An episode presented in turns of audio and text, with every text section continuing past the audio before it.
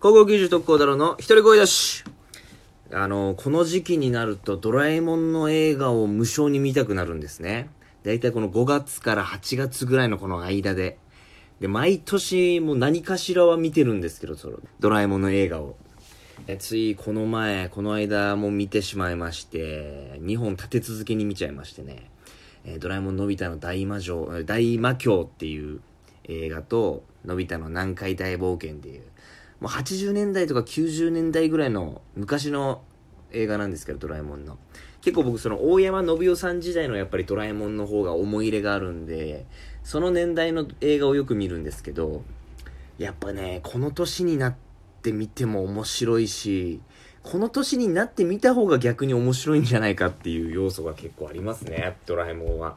話自体も面白いんですけれど、結構このドラえもんの言動とかがもうね、面白くて、その、のび太の大魔教かな？えー最初の冒頭の、あのーシーンで、まあ、いわゆる最初その、いろいろこの世界にはまだ隠された魔境がいくつも存在すると思うんだみたいなのび太とかスネ夫ジャイアントかと喋ってるんですよね空き地でいつもの空き地で。だからなんかそのドラえもんに頼んでその魔境を見つける探検に出たいんだがみたいな。アフリカなんかいいんじゃないかみたいな話してて。それをだから頼んでくれないかドラえもんにみたいな。のび太が頼まれて。えー、でもいくらドラえもんでもそれは断るんじゃないか。だからお前に頼んでんじゃないかよとか言って。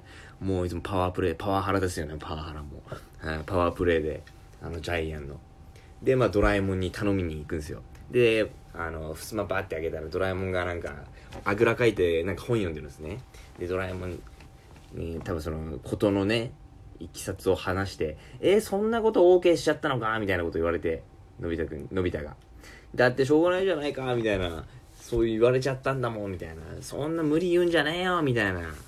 無理に決まってんだろ？もう探検し尽くされてんだよ？みたいな。この世界のありとあらゆる場所は魔境なんてないよ？みたいなこと言ってるんですけどそのドラえもんがあぐらかいて読んでた本のタイトルが「世界の冒険」っていうタイトルの本を読んでるんですね。お前冒険する気満々だろと思って。いやもうねそういうなんかもうドラえもんなんか振り落ちじゃないですけど 言動が結構面白くて。でなんかのび太のその南海大冒険の方も結構もうめちゃくちゃであのー最初になんかののび太がそのまあいわゆる宝宝の島に行きたいみたいな。でじゃあまあそんな宝島なんてないよっつってドラえもんが。そんな小説の話なんだからみたいな。そんなことよりしっかり勉強しなよみたいなことを言いながらまあそのドラえもん下にテクテク降りていくんですよ。階段で1階に。でそのそこにのび太もついてて、ね「えー、そんなこと言わないでよ」みたいな「ダメダメ」みたいな「そんなことしっかり勉強しな」みたいなことを言われながらテクテク歩いてったらその1階でなんかテレビついててテレビのテレビからそのニュースが入りましたみたいな、えー宝島が発見されましたみたいな。たまたま。たまたままさかのタイミングで。すげえタイミングでとんでもないニュース入ってきたなと思いましたけど。えーとか言って。ほら見ろみたいなこと言われるんですよ。のび太にドラえもんは。ねちんたらやってっから先越されたじゃないかみたいなこと言って。嘘だろみたいな。で分かったよつって。あの4次元ポケットの中漁って。宝探し地図っていう道具を出すんで、た、宝探し地図つって出すで。その宝探し地図っていう道具は、まあ、いわゆるその世界地図を、まあ、なんか、なん、もう400枚ぐらいに分割した、みたいな感じなんですけど、で、その、もう400枚ぐらいあるんですよ、だから。もうその地図が。で、その400枚ぐらいの地図の中から、なんかその、ペンみたいな付属でついてて、そのペンで、その地図をこう、パッて刺したとこに、もし宝があったら、そのペンの頭のとこについてるブザーが鳴るみたいな。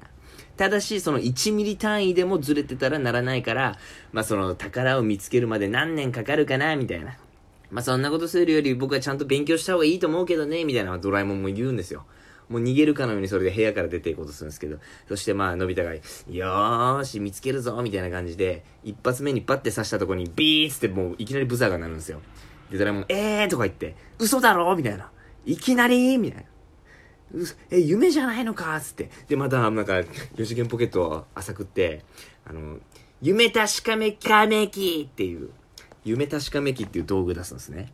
それなんかそのラジコン、戦車のラジコンぐらいのまあ大体大きさで、まあ戦車みたいに下にキャタピラついてて、で、あの、大砲の部分になんかその、大砲じゃなくて手がついてるんですよ。手。キャタピラの上にもう手がついてるっていう状態なんですけど。で、どんな道具かっていうと、夢かどうか確かめるために、ドラえもんの髭をただ引っ張るっていうだけの道具なんですけど。で、いててててとかって、夢じゃなかったみたいなこと言って。どう、いると思って。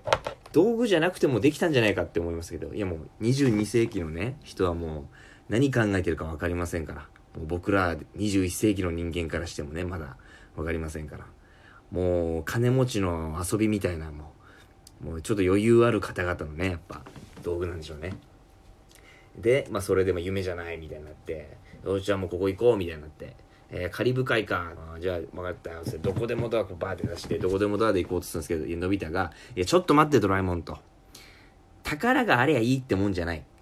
宝の島に行くために、その海で航海して、いろんなね、こう、難関もクリアして、まあ、海賊に出会ったりとか、なんか嵐があったりとか、そういうのをクリアして宝島に着いて、そこで宝を発見するっていう、その過程が大事なんだ、みたいなこと言うんですね。はあ、とか言って。まあ、どっちにしろどこでもドアは使わなきゃいけないから結局どこでもドアは使うんですけど、はい、まあ、ちょっと待ってドラえもんと。その前に静香ちゃんに呼んできていいみたいな。もういつものやつですよ。推しに、推しの強い男ですから、のび太くんは。で、静香ちゃんも推しに弱い女の子ですから。ね、のび太についてきて、まあ3人で行くんですね。で、まあ船乗りしてて、で、なんか操縦、僕にも操縦させてよ、ドラえもんとか。ドラえもんが操縦してたんですけど。いや、でもこれ、あの、実はあの、船全自動だから、操縦も飾りなんだみたいな。えー、そうなの？あのホモ？みたいな。ホモ全部飾りなんだみたいなことえー、なんか雰囲気出ないなみたいな。海賊とかなんか出ないかなみたいな。で、海賊なんて出ないよって。ね、この時代に海賊なんているわけないじゃないかみたいな。まあ、後々あの、海賊出るんですけど、結局。はい。結局出るんですよ、そこ。じゃあなんか嵐とか来ないかなみたいなこと言って。じゃあ分かったよ、しょうがないなってまた4次元ポケット漁って、あの、ほどほど嵐っていう道具を出すね。ほどほど嵐。ほどほど嵐っていう道具を出すんですよ。まあ、どういう道具かっていうと、そのあのその、変な機械みたいなところから雲が黙々って出て、まあ、そこでまあ、嵐を巻き起こすみたいな。なんか、ドラえもん曰く、その、船乗りを楽しむためだけの道具だ、みたいなことをもう言ってたんで、すげえ道具出てきたな、ピンポイントな。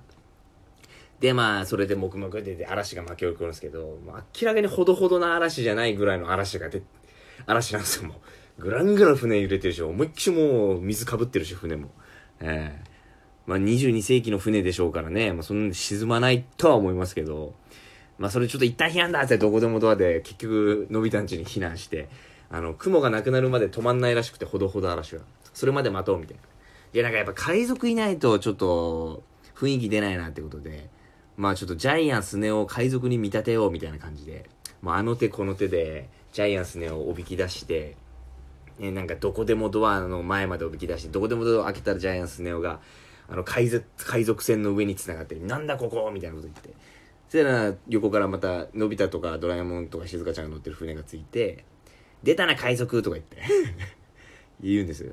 なんだの、び太何してんだよみたいな。俺らそんな暇じゃねえんだよみたいなこと言って、ジャイアンが、ドーンって手すり叩いのとこ叩いたらそこにたまたまなんかボタンがあってそれをボンと押してそしたらその海賊船からジャイアンたちが乗ってる海賊船から大砲がボンボンボンボン出るっていうでうわーとか言ってドラえもんとかのび太の船うわなんか大砲撃ってきたよみたいなこと言うんですよいやでも大丈夫。あれほどほど大砲だから。あの 当たらないようになってんだっつって、えー、大丈夫だから心配しないでとか言って結局ドカーンっつって当たって2発3発4発もう全部当たってそこから、うん、で結局ドラえもんたちが乗ってる船がボロボロになるっていうもう。もう振り落ちのオンパレードなんですよね。もうドラえもんって呼べないですもん。ドラえもんさんですもんもう。芸人の先輩ですもん。ある意味。もうコントやってるとしか思えない。コント師ですよもう。本当もう なんかねもうやっぱこうすごい分かりやすいけどなんかあでもこういうことだなっていうのをちょっと感じましたね、えー、分かりやすくて。何回見ても面白いですし。いやーもうドラえもん師匠です本当。えー、だからこの時期ねちょっとドラえもんの映画とか、え、僕もちょっと今年またあと何本か見ようって思ってるんで、えー、もしね、皆さんもこの時期ね、家にいることもね、例年よりは多いと思いますんで、もしお暇があれば、えー、今配信動画サービスとかでもやってるとこもありますから、ドラえもん映画、皆さんで見て、本当に面白いんで、ぜひ見ていただきたいなと思います。以上、高校技術とコーダロの一人声出しでした。ありがとうございました。